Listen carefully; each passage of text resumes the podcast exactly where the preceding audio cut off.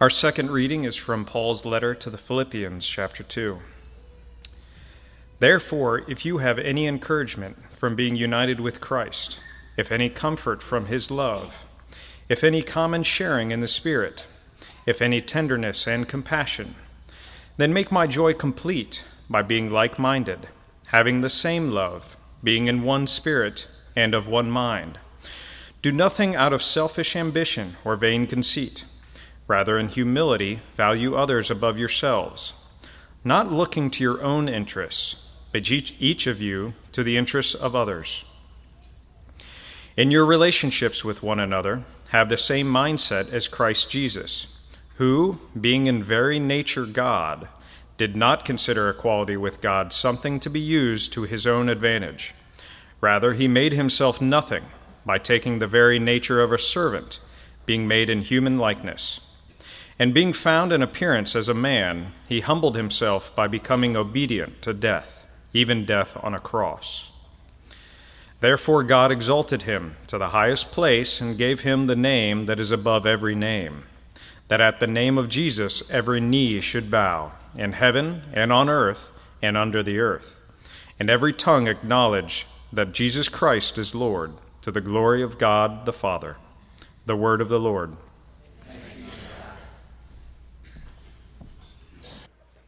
No one starts life wanting to be average. Every kid, at least at that early age, dreams of a vision of greatness. They dream of something that is up here, and it's whatever their culture, their little kid culture, values and upholds. They want to be an all star or a pop star. They want to be a supermodel or a superhero. They now want to be a YouTuber or a gamer, which anybody over 30 maybe not doesn't know what that is, but that, that's actually an actual career. You can make millions of dollars. And so there's a famous aspect. There's a, there's a here's what we uphold, here's where the money is, here's what we love and value. That's the good life. That's the great life. You want life? Go for that. Every kid starts out with dreams of greatness, not of averageness. But eventually, as adults, it gets worked out of us. We give up on unrealistic dreams. But even as adults, we're still seeking some version of greatness. That is, we want the good life, life to the full. We want to matter, we want to be significant. In the ancient world in which Jesus entered, the definition of greatness was seen in two main characters one that predated Jesus by 300 years, and one that was around in his early days. The first was Alexander the Great. Alexander the Great was 300 years before Jesus. He became uh, the king of Macedonia. His father was king. He became king of Macedonia at age 20. He spread through wars the conquering of his kingdom till he was king of all of Greece, and then spread the, the uh, Greek Empire far to the east, all the way to the edges of India. He was, by the time he died at 33, the, the king of the known world. He was considered divine. That was greatness. Around the time of Jesus, Caesar Augustus ruled the Roman world and did very much the same thing. He spread the empire of Rome from that tiny little boot to cover all of the known world, from the Mediterranean all around. His empire was vast and he was great. If he wanted to tax somebody, he taxed them just to be his subjects. If he wanted to execute somebody, he did so with impunity. He had total power, total authority, all honor, all status. That was greatness. It's in light of that view of greatness, the Greek and Roman ideal of Augustus and of Alexander, that vision of greatness and glory, that the gospel comes in as deeply subversive and utterly countercultural, as N.T. Wright once said.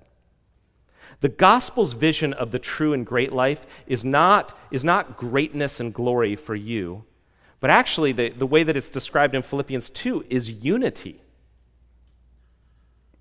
In Philippians 2, Paul is writing to the church in Philippi, and he talks about his vision for them. In verse 2, he says, Then make my joy complete by being like minded having the same love, being one in spirit and one of mind, one in spirit and purpose. He calls them to have the same love, which literally means to give up your personal ambitions. It's not, I love this and you love that, it's we love the same thing together. Surrender personal ambitions. Now, this is a hard one in Northern Virginia. We are ambitious people. And look, I, I, worked, with, um, I worked with Young Life in a rural county in Virginia, Madison County. And I've lived here in Northern Virginia. And one of the things I noted was the difference between teenagers in both places. Um, I was disappointed in the lack of ambition in teenagers in Madison County. Kids that were very sharp, very smart, would get to their senior year, spring of their senior year, hey, what are you going to do afterwards? And they would say, I don't know. And even though they probably could have headed off to college, they had no drive, ambition that wasn't the pressure around them, at least not when I was working in Young Life there 25 years ago. Around here, it's the exact opposite, right? It doesn't matter whether you get pressed by your parents, you feel the pressure to succeed, to achieve. The ambition pushes you. You've got to get higher, better, more. And I, for a long time, have wrestled with that because I, I, kind of prefer this area to that Madison County area. I want to see kids, you know, make the most of themselves. But if I'm really being honest about what the gospel says, the gospel says no to all personal ambition. Now, it doesn't say don't work hard, it certainly does. Work hard, use your gifts, pour out your life, pursue the best, but not for yourself, for God's glory and the good of others. And I don't think ambition is quite the word for that. In fact, what Paul talks about here is, is a oneness of soul, which is basically not that every one of us has the same opinion, but that we're all pulling in the same direction. We're on the same team. I mean, you see that in any successful sports endeavor that's a team sport, and certain sports are more necessary to have a good team. It's the whole team has to work together towards the same goal. That's what he's talking about. I want you, my church, people, to live pulling in the same direction, the same goal, having the same ambition. God. And underneath of this is the idea that we are made not just for ourselves, but for relationships. We are relational beings. Eugene Peterson put it this way we are not ourselves by ourselves. You can't even enjoy a sunset or a song most fully until you've shared it with somebody else. It completes the joy. We are relational beings. We are made, wired, to be in purposeful community of deep, loving friendships. And that's why Paul calls the Philippian church and us to be that sort of community. You want to know greatness in life? Live for that. Seek that. But we, 21st century Americans, most of us here, are modern individualists. We live in a modern individualistic culture. We have a need for independence. I don't want anyone to have a say in my life. We seek our identity on our own. And so we are constantly ambitious for ourselves or guarding ourselves.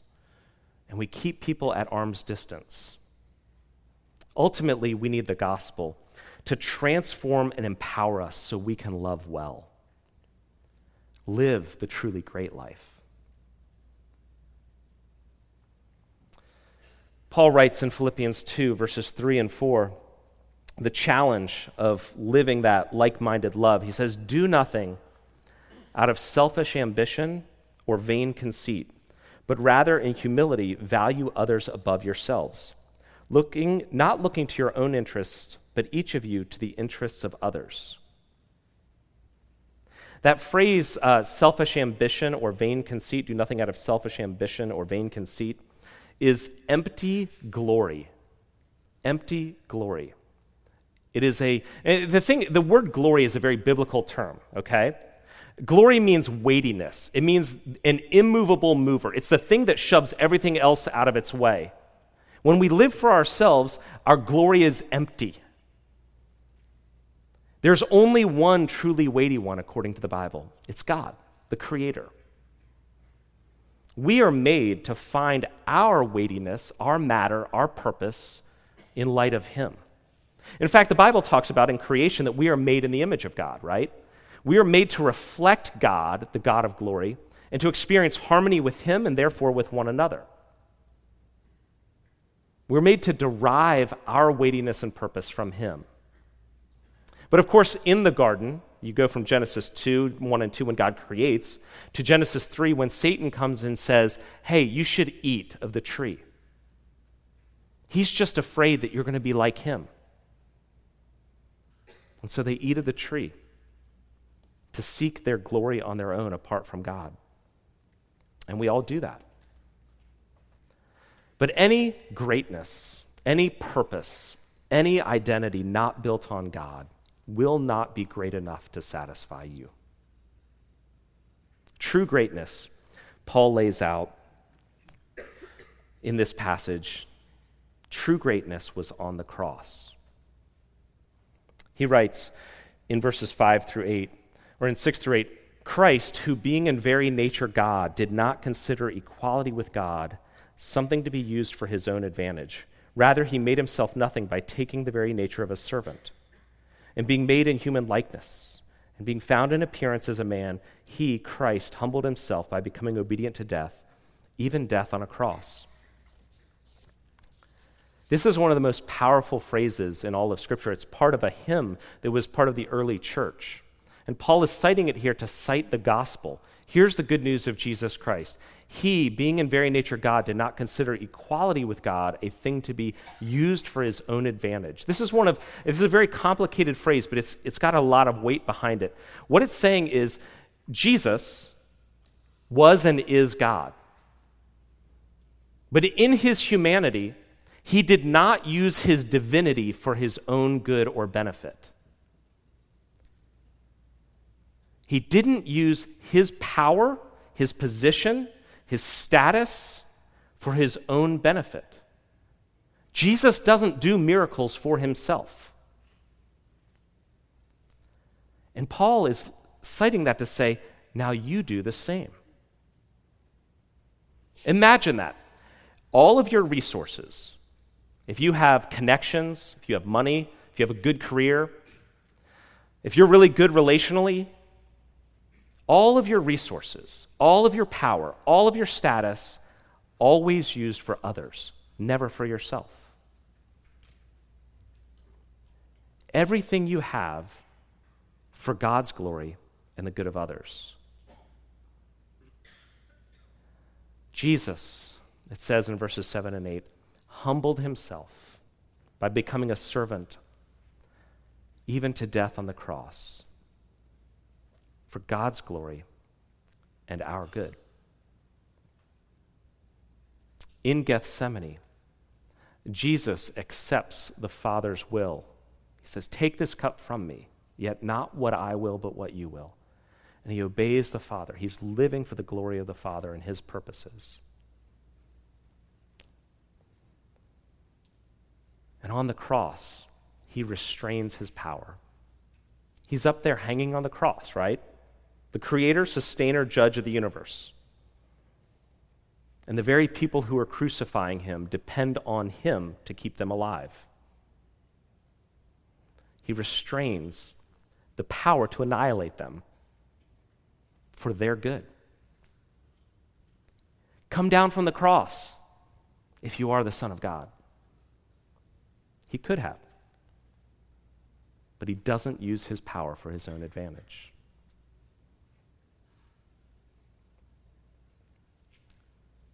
That is true greatness. And our true greatness is going to be found in serving God's purposes, in Christ like sacrifice and love for one another. You know, the gospel, the good news of Jesus Christ, radically redefines what matters and why we matter. Every culture, every culture has always assigned value to people who's up and who's down, who's in, who's out, that sort of thing. The gospel says this everyone's out.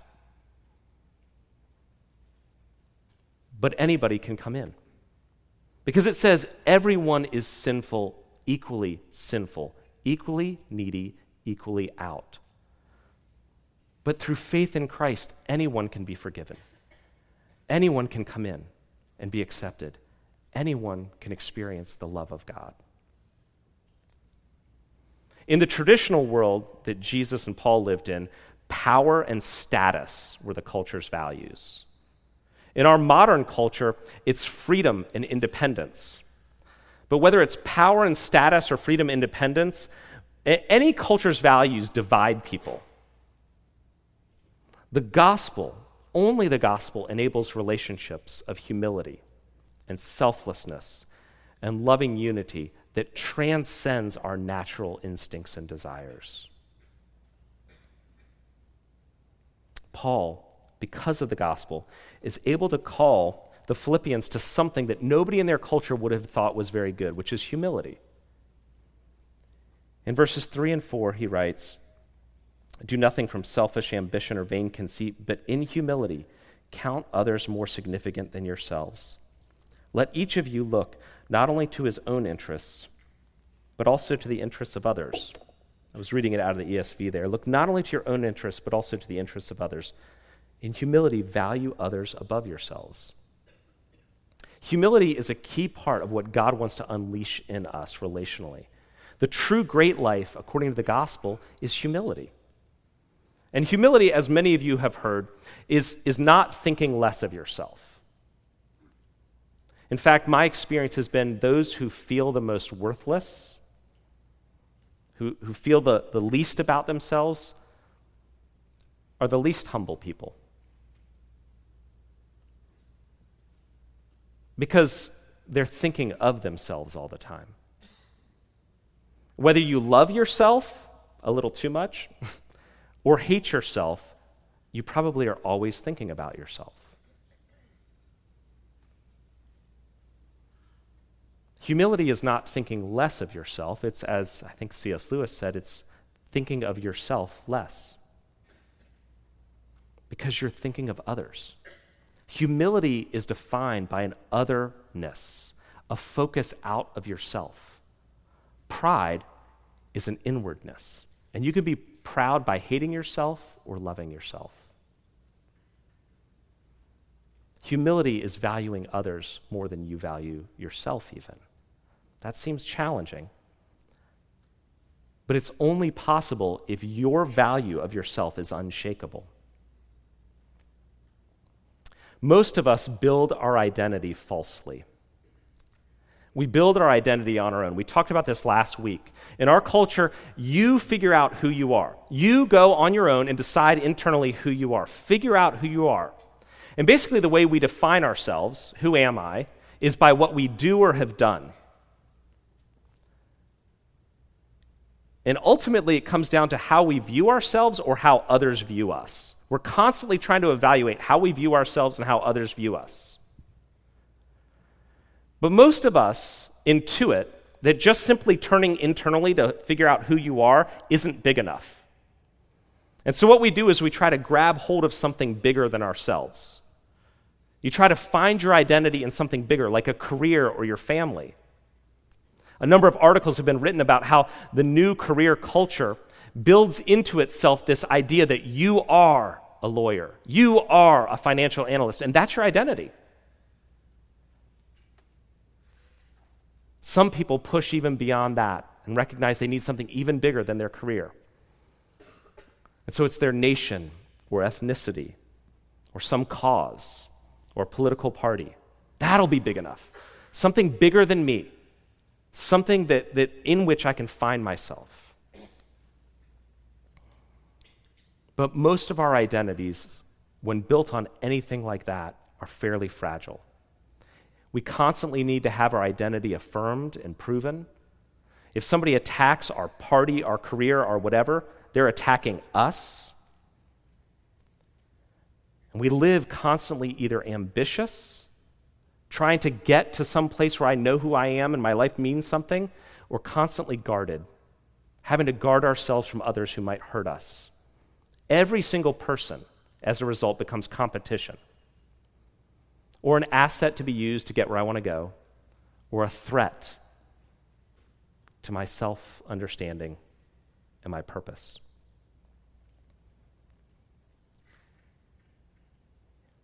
In 1989, when the wall came down in Eastern Europe and people went into Romania, a number of reporters walked into orphanages there, these institutionalized orphanages. And what they found were children at very young ages who had been neglected for years. They were being fed and changed, but not held, not sung to, not loved.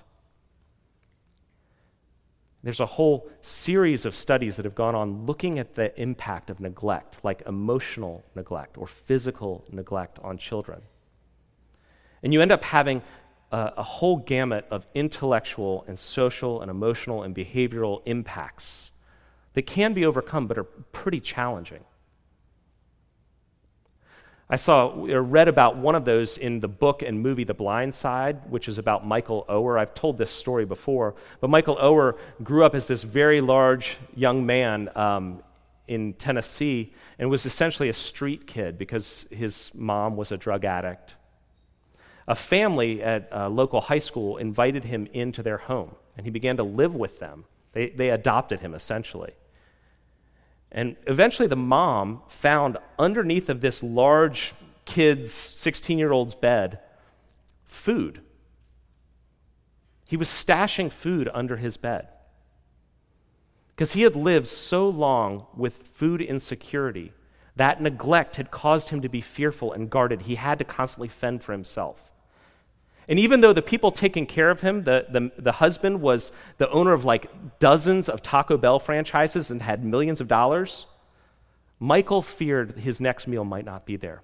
He had to protect himself, guard himself. Spiritually, many of us have an orphan mentality. We live fearing for our future, our next day, constantly unsure where we're going to get our next meal. So everyone is a threat to our food source. We fail to live as sons and daughters of the King, which is who we are. To live the great life, to be humble and selfless and sacrificially loving, we need to know whose we are, not just who we are. That involves having a gospel identity. In verse 5, as, as Paul is laying out what he wants them to do, and then he says, Here's how you do it. In verse 5, he says, um, In your relationships with one another, have the same mindset as Christ Jesus. Um, but that's actually a bad translation. It's not have the same mindset as Christ Jesus. It's have a mind that is in Christ Jesus. Basically, this when you're relating to one another, don't relate out of the basis of what you want to get or who you are. Relate out of your Christ mind. When you're thinking about yourself in relation to Christ, then relate to others. Several other translations and commentators put it that way. That the, the vision there is to live out of a gospel identity. It's not do what Jesus did, go and die on a cross. It's realize who you are. Jesus died for you. Now live. And that's why in verse 1 he lays it out a little more clearly when he's encouraging them. If you have any encouragement from being united with Christ, if any comfort from his love, if any common sharing in the Spirit, if any tenderness and compassion. He's not saying if you do, you know, because I don't think you do. He's saying you do. You are united with Christ. The Spirit of God dwells in you. God doesn't just live in heaven, He lives in you. You are loved. You are fully loved. You know God.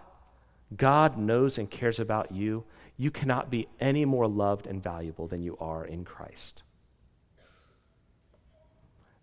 A gospel identity stands firmly knowing you are forgiven when the voice of guilt comes in, that you are a beloved child when the fear of shame comes in. That you are an heir of eternity when our anxieties and fears kick in. In Christ, this is saying, The same thing that the gospel says again and again. In Christ, if you are in Christ, when God looks at you, he sees Jesus. Think about that. The Bible talks again and again about us being in Christ, okay? That we are clothed in Christ, and that we are sons of God. That's all language that should be reserved for Jesus. And that's the point. When God looks at you, he doesn't just see a student or a mom or a teacher, he sees Jesus. He doesn't just see your failures, your shame, your habitual sin. He sees Jesus. And the Spirit testifies to that. The Spirit affirms God's word in our hearts and reminds us, You are loved.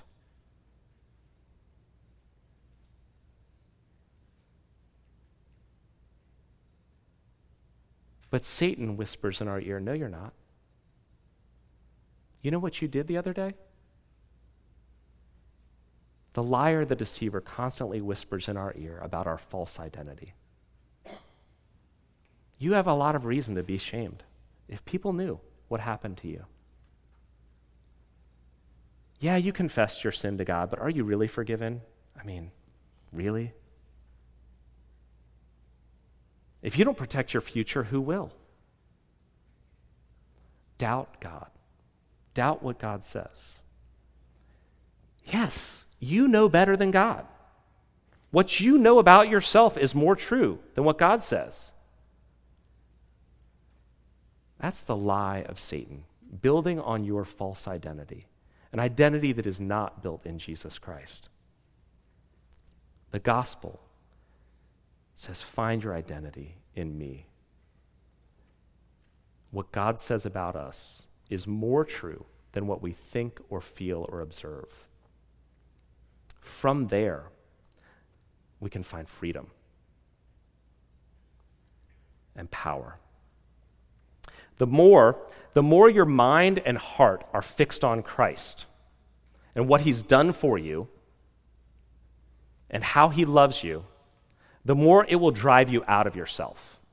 So, the more you focus on Christ, the more it will drive you out of you and towards God and therefore towards others.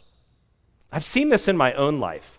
So, when I take time to sit and pray and seek God, sort of to worship, do you know what happens? When I'm taking time to sit and pray and seek God and worship, God puts other people's names on my mind. Huh, the rest of the time, I'm thinking about me what I'm going to eat, what I'm going to do later, what time the game is on. But if I stop to worship God, He pushes me out of myself and puts the names of people on my mind to pray for, to call, to write a note to, to see if they can get together. I start loving other people when I start worshiping God.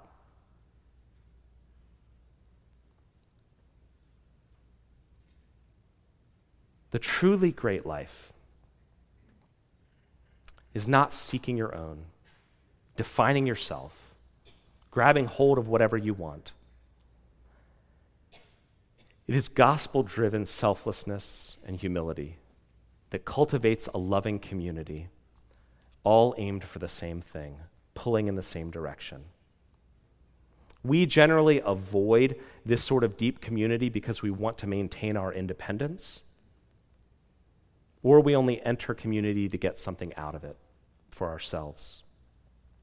But when, or to the extent, that we believe that we are loved by God and His Spirit dwells in us, and that we have everything we need true identity, true purpose, true love then, then are we able to constantly look outside of ourselves to the needs of others and extend grace and forgiveness and compassion and generosity and humility and sacrifice. Then can we love as Christ loved. The truly great life went to a cross. And that's where we're going to find ours on a cross. His and ours. Let's pray.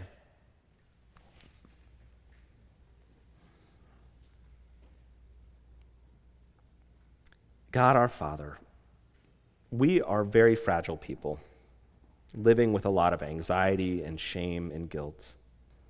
But your Son wasn't just an example, but was the way to true life. In his death, we are forgiven. In his resurrection, we have the hope of life. Through him, we are sons and daughters of the King, eternally valuable, loved, and able to love. Give us eyes and hearts and minds to see that this day. In Jesus' name, amen.